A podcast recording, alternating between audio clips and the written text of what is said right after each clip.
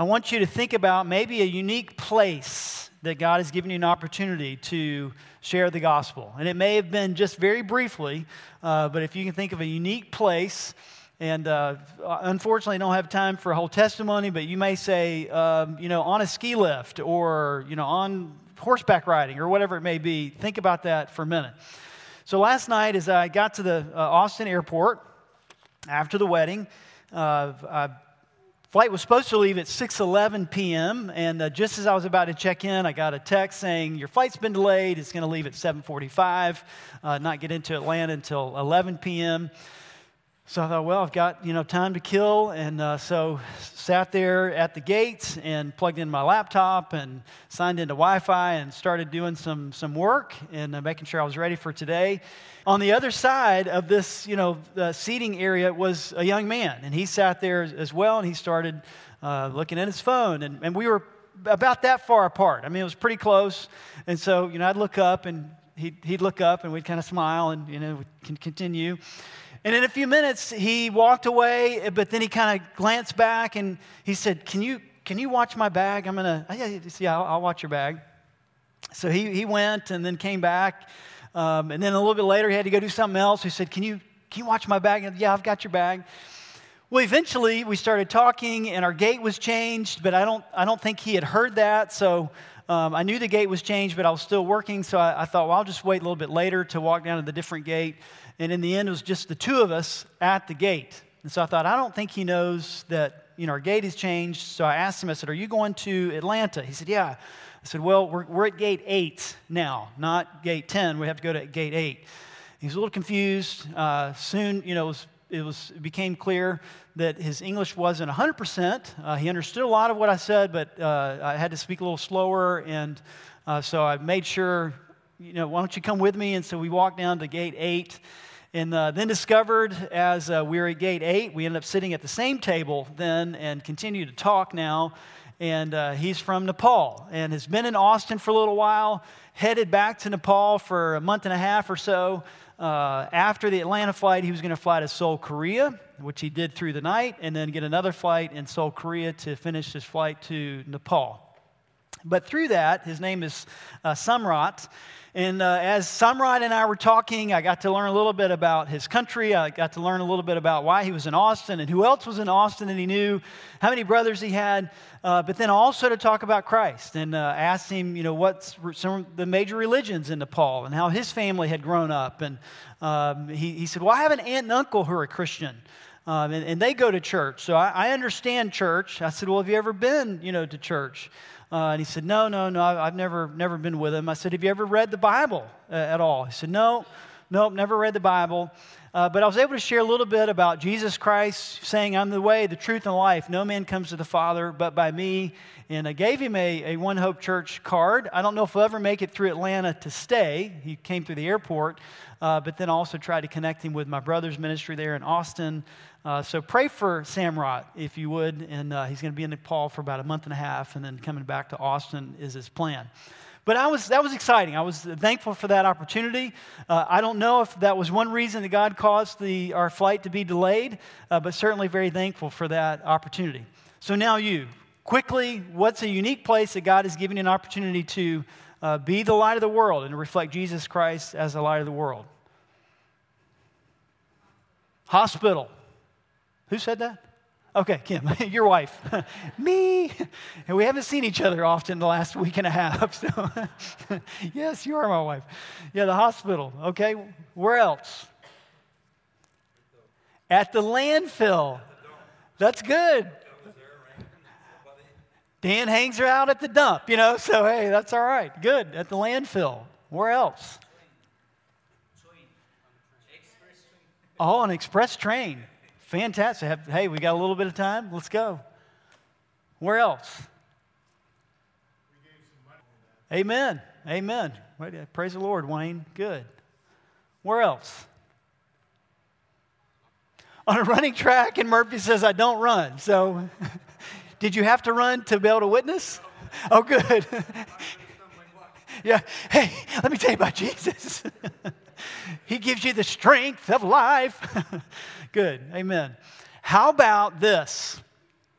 How about in a public bathroom? Not usually a place you would think of for somebody to witness, right? So on the way out to Austin, in the Atlanta airport, walked into the men's restroom, and as soon as I walked in, one of the maintenance guys is standing there. He'd already done his job, you know, in cleaning and everything. With the paper was there, everything was set, so he had a little bit of a break. He was standing there, and as everybody walked in, this man continued to say, Hey, welcome to ATL. Jesus loves you. Welcome to ATL. I'm glad you're here. Jesus loves you. Jesus loves you, man. And he just kept saying it again and again. I was like, Wow, this is awesome. I mean, I, I, I don't think I've ever witnessed in a public restroom, but he was, he was witnessing. And then, towards, you know, a little bit, uh, a few seconds later, uh, he said, It's all about Jesus. It's all about Jesus. It's not about Muhammad. It's not about, you know, all, all, any, anybody else. It's not about the Pope. It's about Jesus Christ. Jesus Christ died for you. Welcome to ATL. Jesus loves you. And you'd be amazed at how many people were smiled at that and said, Man, God bless. Thank you. Thank you.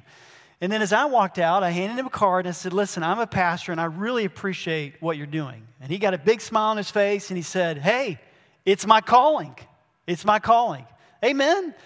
And that is what Jesus Christ is the light of the world. Uh, he, it wasn't just a claim to be God we saw two weeks ago. It wasn't just a fulfillment of prof- prophecy, but it was a call to be followed. And that's exactly what this man was doing the public restroom and part of his job. Thank God he still has a job. I'm surprised he hasn't been fired for doing that. But he, he is over and over again Jesus loves you. Welcome to ATL. And may God use us in a similar way to be the light of the world and reflect Jesus Christ. Let's look back in John chapter 8. Two weeks ago, we looked at why is Christ's claim to, to be the light of the world so important? It is a claim to be God, the great I am of the Old Testament. It's a culmination of Old Testament prophecies. Um, it is a call to be followed. And then let's overlap again. We've answered this question in one way, but I want to look at kind of the second part or the other bookend of John chapter 8 uh, to answer the question how does the light of the world function? How does the light of the world function? The light of the world penetrates spiritual darkness, spiritual darkness, by revealing your separation from God. And we looked at the passage in the beginning of John 8, the woman who was caught in adultery. Jesus, you know, very quickly penetrated the spiritual darkness of the accusers, um, did not celebrate the sin of the woman, uh, but knew her heart, knew that she was repentant, and said, You know, neither do I condemn you. Go and sin no more. So not only did he penetrate the spiritual darkness of her accusers and even pointed out, Yes, you were in sin, but he also offered restoration. So that's kind of the beginning. That's one bookend.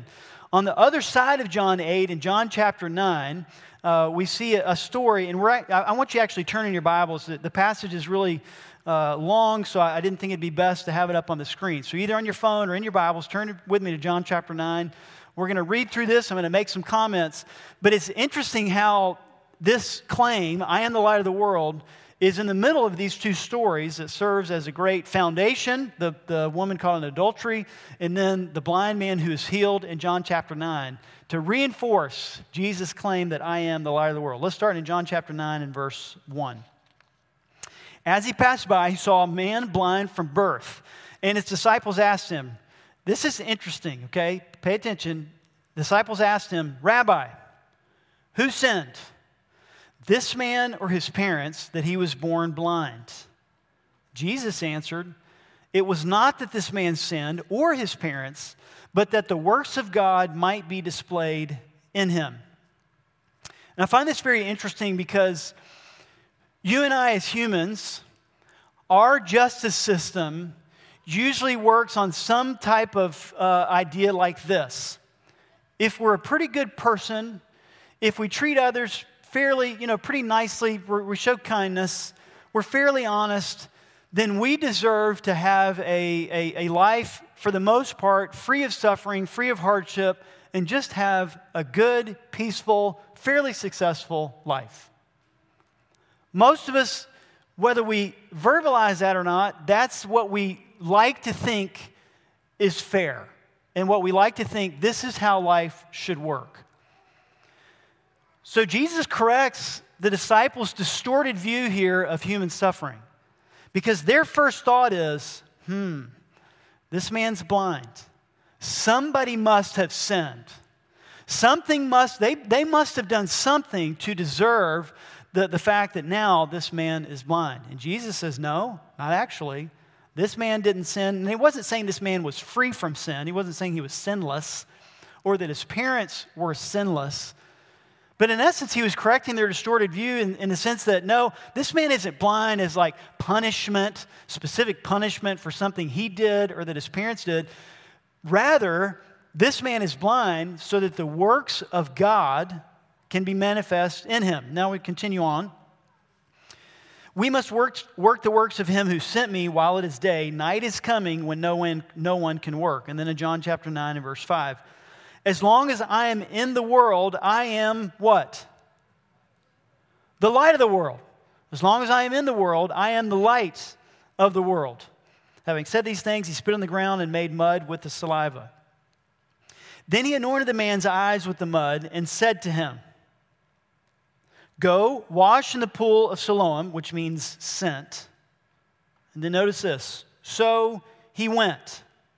All right, well, what's so big about that? Well, remembering Jesus has said once again, he said this already in John chapter 8, he says again in John chapter 9, I am the light of the world. So, yes, it is a claim to be God. There's an undeniable claim of his divinity of saying that, yes, I'm equal with the great I am of the Old Testament. It's fulfillment of Old Testament prophecy, but it is a call to be followed. And right after he tells this blind man, I am the light of the world, in the, in the presence of his disciples, then he calls upon this man to do something. The man, having not seen this, he's still blind, remember. He's got, the, you know, he's, he's got this mud mixture on his eyes, but he hasn't seen Jesus yet. And now Jesus is telling him Go and wash in the pool of Siloam. And he obeys. He's not even a true believer yet. But it's important to, to note that Jesus claims to be the I am, the great I am of the Old Testament, uh, the, the Jehovah, the Yahweh. And now he's saying, basically, I'm telling you something to do, obey, follow, do what I'm, do what I'm telling you to do. So he went, washed, and came back seeing. The neighbors and those who had seen him before as a beggar were saying, Is this not the man who used to sit and beg? Some said, It is he. Others said, No, but, but he is like him. He kept saying, the blind man in essence kept saying, I am the man. So they said to him, Then how were your eyes opened? He answered, The man called Jesus made mud and anointed my eyes and said to me, Go to Siloam and wash. So I went and washed and received my sight. They said to him, Where is he? He said, I do not know. They brought to the Pharisees the man who had been formerly blind, who had formerly been blind. Now it was a Sabbath day when Jesus made the mud and opened his eyes. And in the religious elite's world, that was a big deal. Should Jesus have done this? You know, was it, was it work that he mixed his spit with the mud? You know, was that, was that a violation of our traditions and, and what we think should happen on the Sabbath? So that's an interesting fact. Now, it was a Sabbath day when Jesus made the mud and opened his eyes. So the Pharisees again asked him how he had received his sight. And he said to them, He put mud on my eyes, and I washed, and I see. Some of the Pharisees said, This man is not from God, for he does not keep the Sabbath. I mean, already, John, through the inspiration of the Holy Spirit, we're beginning to see really who's blind here. And the Pharisees, those who are, are, responding this way, they're showing their spiritual darkness, they're showing their spiritual blindness, and just say, This man's not from God, for he does not keep the Sabbath. But others said, How can a man who is a sinner do such signs? And there was a division among them. So, so they said again to the blind man, What do you say about him?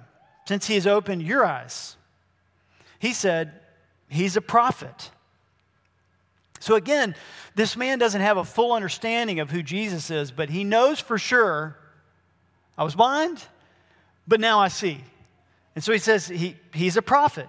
The Jews did not believe that he had been blind and had received his sight until they called the parents of the man who had received his sight, then in verse 19, and asked them, Is this your son who you say was born blind? How then does he now see? His parents answered, We know that this is our son and that he was born blind, but how he now sees, we do not know, nor do we know who opened his eyes. Ask him. He is of age, he will speak for himself. Now, notice the, the comment that John makes here. His parents said these things because they feared the Jews. For the Jews had already agreed that if anyone should confess Jesus to be Christ, he was to be put out of the synagogue. Jesus penetrates the spiritual darkness. He reveals our sin and separation from God, but yet in this passage, those who were spiritually blind, they've already threatened to, to throw others and to separate others from them, a completely distorted understanding of, of the gospel and of Jesus and his work. Uh, but this is the context. Therefore, his parents said, He is of age, ask him.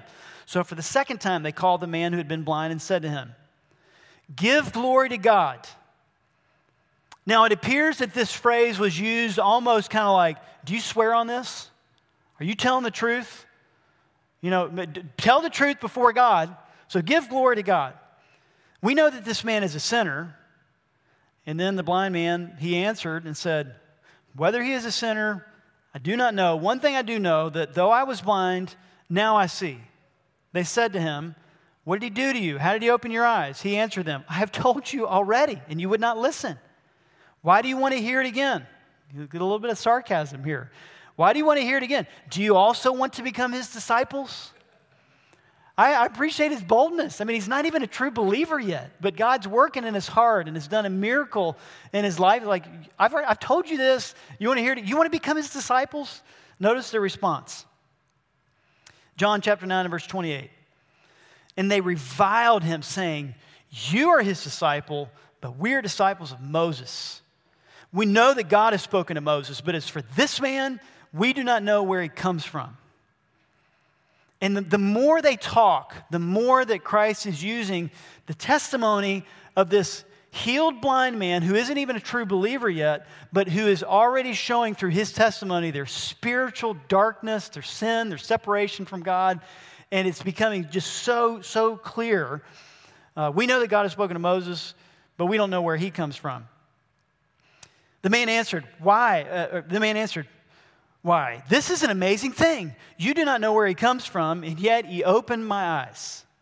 We know that God does not listen to sinners, but if anyone is a worshiper of God and does his will, God listens to him. Never since the world began has it been heard that anyone opened the eyes of a man born blind. If this man were not from God, he could do nothing. Now, notice what they do. When confronted with this, when confronted with the light of the world, the power of Jesus Christ, who, who's claiming to be the Messiah, who's claiming to be Yahweh and Jehovah of the Old Testament, they said this. They answered him, You were born in utter sin. And would you teach us? In other words, how dare you? Who do you think you are? Do, do you not know? I mean, we're disciples of Moses, we're the Pharisees. How dare you speak to us like this? You were born in utter sin, and would you teach us? And then this is key. And they cast him out. Get out of the synagogue. We don't want, we don't want to hear you anymore. I've already answered and, and told us your story. Get out. Now, John chapter 3, verses 19 through 21, this, I believe this will be on the screen. Not John 3, 19 through 21, it says this, and this is the judgment. The light has come into the world and people love the darkness rather than the light because their works were evil. For everyone who does wicked things hates the light and does not come to the light, lest his works should be exposed.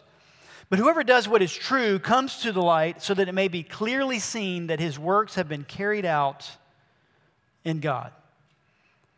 So the Pharisees who questioned this former blind man, they didn't want to see the light. They weren't, they weren't truly seeking after, you know, what is truth and who is this man? Wow, wow, what an amazing thing. No, they, they wanted to continue in their spiritual blindness. Now, I love after they cast him out, notice what Jesus does. So he's already revealed the Pharisees, especially those reacting this way, their, their sin, their separation, uh, their spiritual darkness. But now he offers restoration to this blind man even after he's been cast out. So he offers restoration. Follow again with me in John chapter 9, now in verse 35. And this will be up on the screen also. Jesus heard that they had cast him out. And having found him, he said, Can, can you just say with me, Amen? They, so Jesus knew these Jews, these, this religious elite, the group that should have just been all around him and excited and celebrating this miracle and celebrating that this guy could now see. Instead, they're questioning him. They're calling, uh, you know, him the, just a, a, reprobate, basically telling him, you know, why in the world would you speak to us? Get out of here. But then Jesus goes and finds him. He knows what's happened, but he goes and finds him. And he says, and having found him, he said, do you believe in the Son of Man? He answered, And who is he, sir, that I may believe in him? So that's how we know that up to this point, he's been healed. He believes that Jesus is a prophet. He believes that Jesus is certainly sent from God. But all about Jesus and is he really God? This man saying, you know, tell me, who is the Son of Man? Jesus said to him, You have seen him and it is he who is speaking to you. And then the man's reaction, he said, Lord, I believe. And then he did what? And worshiped him. This is evidence quickly, already, soon after his belief, he's already showing evidence. I worship. It's not just a head knowledge, it's not just a, oh, great, now I can see physically, but he is, he's worshiping the, the, the, the Savior, the great I am, and he's saying, okay, I do, I believe now, not that just you're a prophet, not that you just did a miracle for me, but I believe your claim to be the Son of Man, which was another term for God. Jesus said, For judgment I came into the world that those who do not see may see, and those who see may become blind. Some of the Pharisees near him heard these things and said to him, Are we also blind? So Jesus said to them, If you were blind, you would have no guilt. But now that you say, We see, your guilt remains. Again, Jesus is showing, I mean, his light has just exposed their spiritual darkness, and nothing can be said against that. They, they of course, don't agree and are, and are livid, but Jesus is showing them, you say you, you say you can see, you say you're the disciples of Moses and all these things, but you are spiritually blind. This man who is physically blind, also spiritually blind for a time, but now he believes in me and he worships.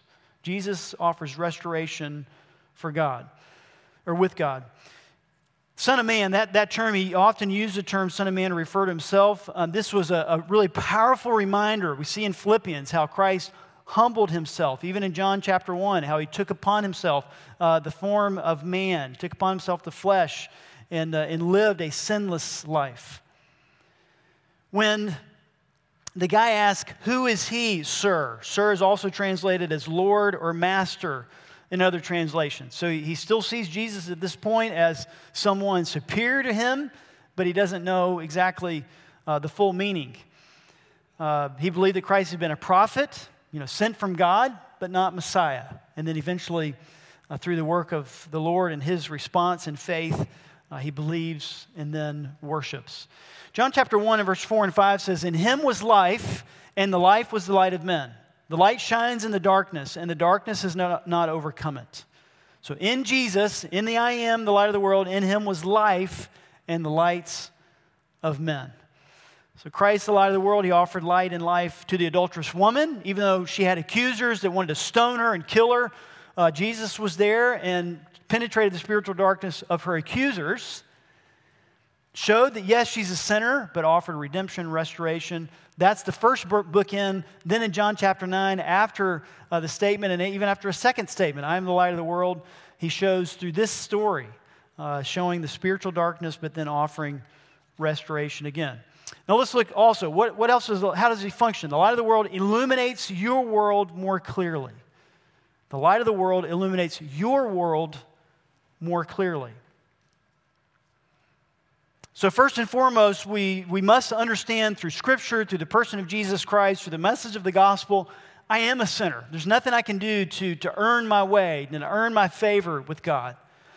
Once I, like the blind man, believe that Jesus is the Son of Man, that He is God, He is the great I am, then we should allow Him to illuminate all the areas of our life. Not just where I'm going to spend eternal destiny, not just who my Savior is, but then how does that affect my life? So, first of all, you are a steward of your mind, body, and life, not a sole owner. You're a steward of your mind, body, and life, not a sole owner. So let's, let's start with your mind, your thoughts. Philippians chapter 4, verses 4 through 8. One of the men this morning posted this on the, on the men's group, um, and I, I, it was a blessing. Some of these verses here in Philippians chapter 4. Rejoice in the Lord always, and again I will say rejoice. Let your reasonableness be known to everyone. The Lord is at hand. Then, then notice, do not be anxious about anything, but in everything by prayer and supplication with thanksgiving, let your request be made known to God. If, if we aren't living in light of that truth, then as humans, man, we are great at, be, at, worry, at worrying. We are great worriers. We don't have to train for that. We just have this natural ability to be anxious and fearful as long as we allow the, the darkness of the world to kind of rule our life. But when we look to God and we, we give our request to Him, then the truth in Philippians is uh, the peace of God, the next verse, and the peace of God, which surpasses all understanding, will guard your hearts and your minds in Christ Jesus. As we continue to, to allow Him to illuminate our mind and our thoughts, notice what else is going to happen in verse 8.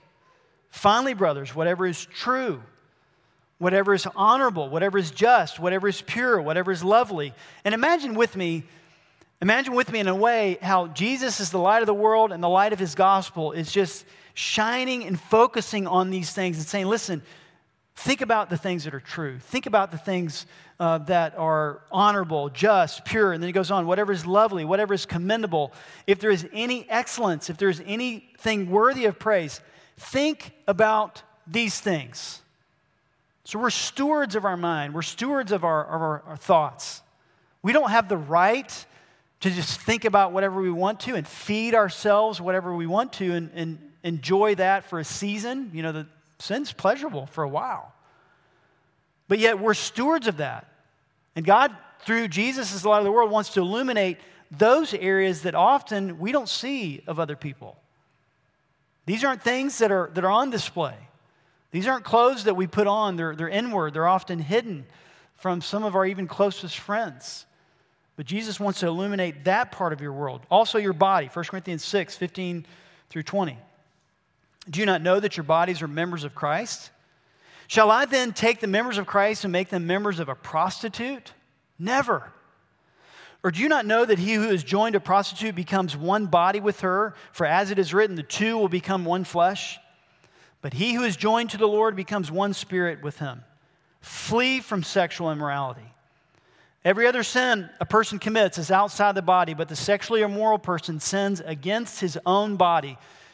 And, and thank God, and, and the, it's the light of the world. He uses his word, and again, he's, he's just exposing darkness. And he says, you know, you may fool yourself for a little bit to think that this is an okay path, and you may justify this somehow in your mind, but I'm, but I'm telling you that you're sinning against your own body when you do that. Or do you not know that your body is a temple of the Holy Spirit within you, whom you have, whom you have from God? You are not your own.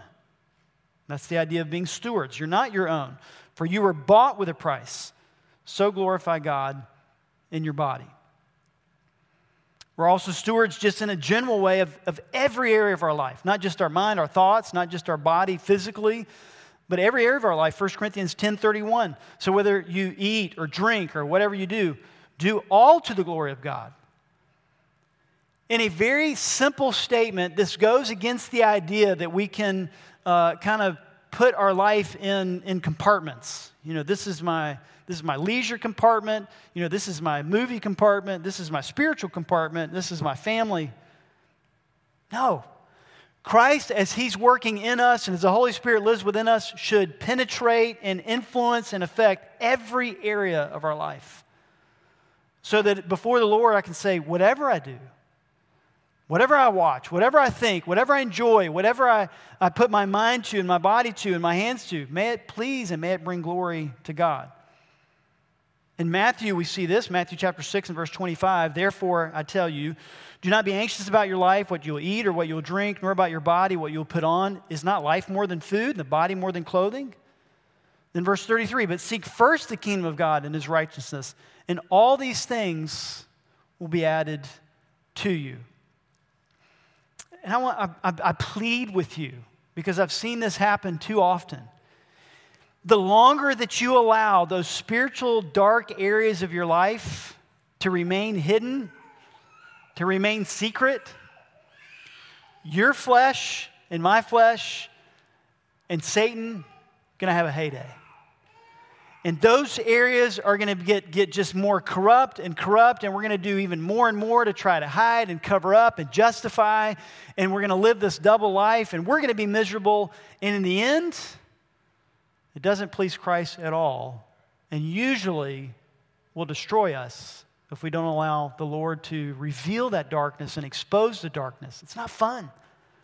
But oh, how much better it is to come now, today, and say, I need help. We all are sinners, so we, we can't hide from anybody that we have temptations. And the fact that Jesus Christ had to die on the cross for my sins means that I'm a pretty bad sinner, and you're a pretty bad sinner. I won't say amen to that, to my own statement. We're all sinners. But yet sometimes we want to, you know, we, we kind of want to keep this like, well, you know, I'm pretty good. May God expose the dark areas of my life sooner than later. Because eventually, as I hide, and as I hide it, and as I, that area is just going to grow and fester and fester, and then it's going to really contaminate, hinder the cause of Christ and my own life. And usually, almost without fail, it will involve and affect so many other people than we ever imagined before. I plead with you, let the Lord to expose, allow the Lord to expose that. Secondly, your relationships with others should be grounded in your relationship with Christ. Again, God, through His Word and as the light of the world, shining light and says, even your relationships, this, I want to illuminate this for you. In Matthew chapter 22 and verse 37, He said to them, You shall love the Lord your God with all your heart, with all your soul, with all your mind. This is the great and first commandment. And a second is like it you shall love your neighbor as yourself. It was a blessing to me yesterday to hear the pastor who did the wedding ceremony for my nephew and his fiancee, Caitlin, so Bailey and Caitlin. But as he was doing the, the ceremony, he reminded them again you two are getting married, but they're married, but there's a third person involved in this marriage, and it's Jesus Christ. And, as, and he challenged them as you keep Jesus Christ first and foremost in your life, that's going to bring you so much more blessing and joy and honor in your marriage. And that's the idea of the foundation here is we love Jesus with all of our heart, soul, and mind. Then all of our other relationships, if our vertical relationship is right with God, then our, then our horizontal relationships are going to be right also. This should serve as a foundation. So, one question I challenge you to ask how would you finish this statement? My relationship with and then fill in the blank, is the most important relationship to me. How would you finish that? My relationship with, and then fill in the blank, is the most important relationship to me. You may initially, you know, without thinking, okay, what, what kind of answer would Pastor want me to put here? Your first reaction might be, well, you know, my spouse. It should be extremely important your relationship with your spouse, but it shouldn't be most important. You may think, oh, my kids, my kids. I mean, we live for our kids. What would we not do for our kids? So you might put your kids' names there. It may be a best friend. It may be, you know, really close coworker. It may be somebody who has mentored you. But I want to challenge you if you have anybody else's name there except Jesus Christ, you still have a little bit of spiritual darkness that you need to allow God's word to expose so that Jesus is first in your life. And if Jesus is first in your life, then your relationship with your spouse is going to be so much better. Your relationship with your children can be a lot better because he's first. Thirdly, your marriage is to be a reflection of Christ's love for his church. We won't read the passage for time, but Ephesians 5 is a classic an extremely important passage. It begins, most, most times people don't begin with this verse, but it actually begins, I think, uh, an important truth in verse 22 where it says, Submit yourselves to one another. Then it talks about wives submitting to their husbands as unto the Lord. Often that's where it kind of starts. Wives, submit yourselves to your husbands unto the Lord. Amen. But before that, It says we need to submit to each other, to one another before the Lord. So as we follow the mind of Christ and the humility that he showed and the love that he showed, then the next part where wives submit yourselves to your husbands asking the Lord is going to be a whole lot easier if we're applying already the submitting to one another and, and giving preference and love. But then, husbands, we don't get off easy. It says, and in fact, you should love your wife as Christ loved the church, gave himself for it, and talks about a sacrificial love. And then he goes on the end of the passage and says, This is the mystery. And he, he refers to the mystery is of Christ and his church. So as I am the light of the world shines into my marriage relationship, and as I reflect that, then everybody else around me should be able to see this David and Kim's marriage is different not because they were high school sweethearts, not because you know they went to high school together, not because uh, they, they do this or do that together, but they're different because Jesus Christ has made all the difference in the world. It's not about compatibility tests. In fact, when, I may have told you this, but in fact, a couple years ago, when we transitioned to a new mission agency as we came back stateside to plant this church, we did a, a, a personality test, and then some of the leaders there met with us. And as we sat down around the table, they all kind of had a smirk as they looked at both of us. We didn't know these people very well at all, but they were kind of looking at us, kind of like, oh, this will be interesting. And then soon they said, what kind of fireworks go off in your house between the two of you because your personalities are like not compatible?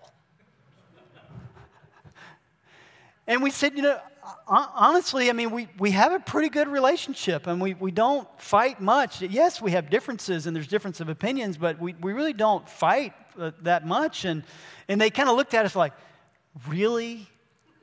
Because, because your, your personalities just, just don't match.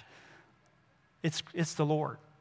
It's the Lord Jesus Christ. It's not because we got together and we did all these compatibility tests and like, okay, I think we can make it. Let's live together for a while and see if, you know, kind of do a trial. No. It's Jesus Christ. That is the answer.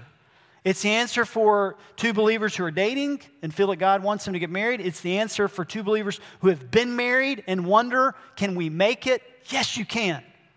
And you can enjoy it. God can change your life and your relationship and mold you and mold, mold both, of, both of you to reflect the love that Christ has for his church. That's the light of the gospel shining into your marriage. Lastly, and there's so many other areas, but the last one I want to touch on as far as relationships your children are to be valued as gifts from the Lord and trained as arrows for the Lord.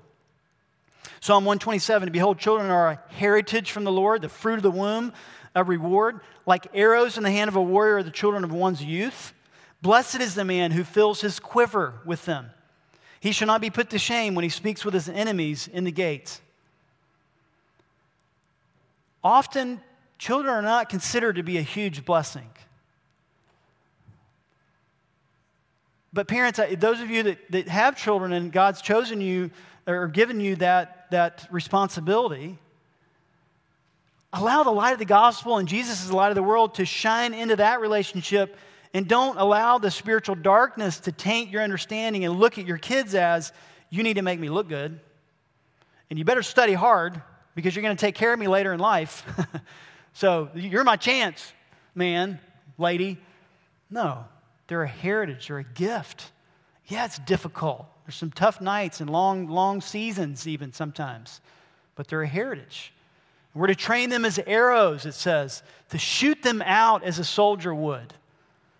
Not just to kind of hover them near us all the time and, and to fulfill our needs. That's spiritual darkness. The light is God, help me to train them for you, help them be arrows for your glory. Let's finish up. How are you to be the light of the world? How are you to be the light of the world? Allow the light of the world to penetrate the spiritual darkness in your life. We've already touched on this a little bit, but this, this next passage of Hebrews 4 is, could not be clear. For the word of God is living and active, sharper than any two edged sword, piercing to the division of soul and spirit, of joints and marrow, and discerning the thoughts and intentions of the heart. No creature is hidden from his sight, but all are naked and exposed to the eyes of him to whom we must give account. Since then, we have a great high priest who has passed through the heavens, Jesus, the Son of God. Let us hold fast our confession. For we do not have a high priest who is unable to sympathize with our weaknesses, but one who in every respect has been tempted as we are, yet without sin. Let us then with confidence draw near to the throne of grace, that we may, that we may receive mercy and find grace to help in time of need. In a physical sense, we understand that x rays and MRIs and CAT scans are awesome tools that medical professionals can use to, to visualize things that aren't quite so obvious at first sight. And we appreciate those things. We or our insurance companies pay a lot of money for those things, right? God's word, and Jesus is the light of the world, is, is so, so much more significant as a spiritual x ray. And in Hebrews 4, it says, you can't, you can't hide anything. You can't like keep this dark area of your life. No, it says, I'll, I'll penetrate that. But not only will I expose all of those dark areas that may not be visual, may, may, not be visible to everybody else around you, but the light of the gospel, James calls it the mirror, the perfect law of liberty. Those things, I'm going to expose that. But man, what a blessing. Then, right in that passage, it says, But thank God we don't have a high priest who doesn't understand our weaknesses because, in fact, he's been tempted in every area like we have, but without sin. And then the call is made come with boldness to the throne of grace for help in time of need. Why wouldn't we allow Christ to, to expose that then? Why wouldn't we allow and invite Christ to do that? He knows already. It's not like we're keeping a secret from him. So we should invite that. God, yes, please show me through your word and use other believers, in fact, and under the preaching of your word and my personal time with you, use these things to expose the spiritual dark areas of my life. Allow other believers to kind of help us to see the blind spots so that we may not dwell and allow those things to grow further. Secondly, walk in the light to please Christ and fulfill his will. Ephesians 5 1 and 2, therefore be imitators of God. Again, this goes back to, to following God. It's a, a call to follow Him. Therefore, be imitators of God as beloved children. Walk in love as Christ loved us and gave Himself up for us, a fragrant offering and sacrifice to God. Ephesians 5 8, for at one time you were darkness, but now you are what? You're light. At one time you were darkness, but now you're light. Unfortunately, so many who, who are, are believers or who profess to believers, they were at one time in darkness, and it seems like they're okay to continue to live in darkness. But the passage is saying, you were in darkness, but now you're not. Positionally, factually, you're not in darkness anymore. And so then it goes, then it goes on, walk as children of light. This is your new identity. Don't go back to that. Don't continue to enjoy that. Don't celebrate that. That's what you used to be, but in Christ, you are you're children of the light, so walk that way, live that way. Produce fruit of the light, Ephesians chapter 5, verses 9 and 10. For the fruit of light is found in all that is good and right and true, and try to discern what is pleasing to the Lord. In growth groups, you're going to explore that passage a little bit more. Expose the works of darkness, Ephesians 5, 11, and 12. Take no part in the unfruitful works of darkness, but instead expose them, for it is shameful even to speak of the things that they do in secret. This passage doesn't say, enjoy a little bit. You know, it's okay if you just enjoy a little bit of corruption, a little bit of sin, celebrate a little bit of what the world enjoys. It says, no, take no part. Period. Don't, don't enter into this. Don't see, you know, how far you can go without like really getting messed up. My brother runs a nonprofit ministry for men, Man Up, in Austin, Texas. And I, I wrote his, one of the guys that just recently came on staff with him, took me to the airport. His name is Mark. He's been in ministry for several decades. Um, and he told me, he said, unfortunately, many of the men that we minister have done a, uh, to have done a great job at imploding their lives.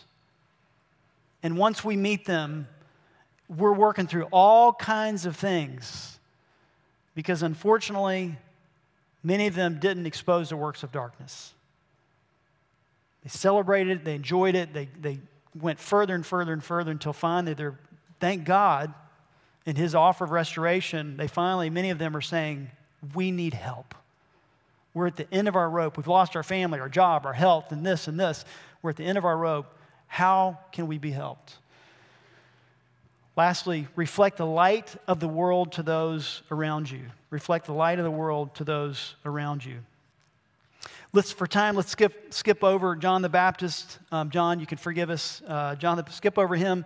Let's look at Matthew chapter 5, verses 14 and 16. All believers have this calling.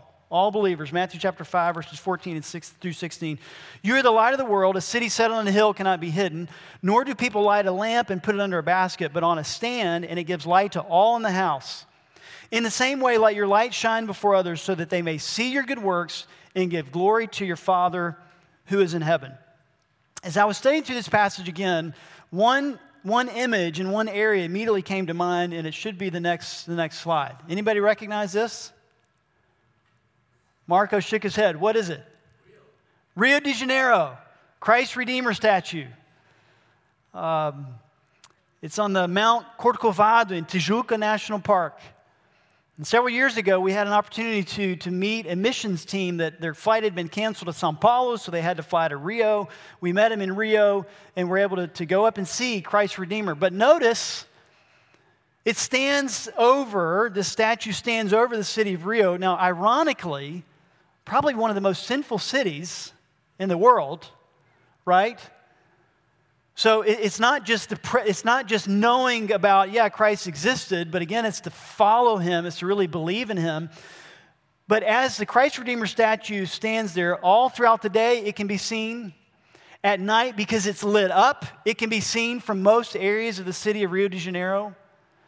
And what a vivid picture of, as a reflection, as a follower, as an imitator of God, may God use me to not dim the lights down of my spiritual testimony, to not kind of try to fly under the radar.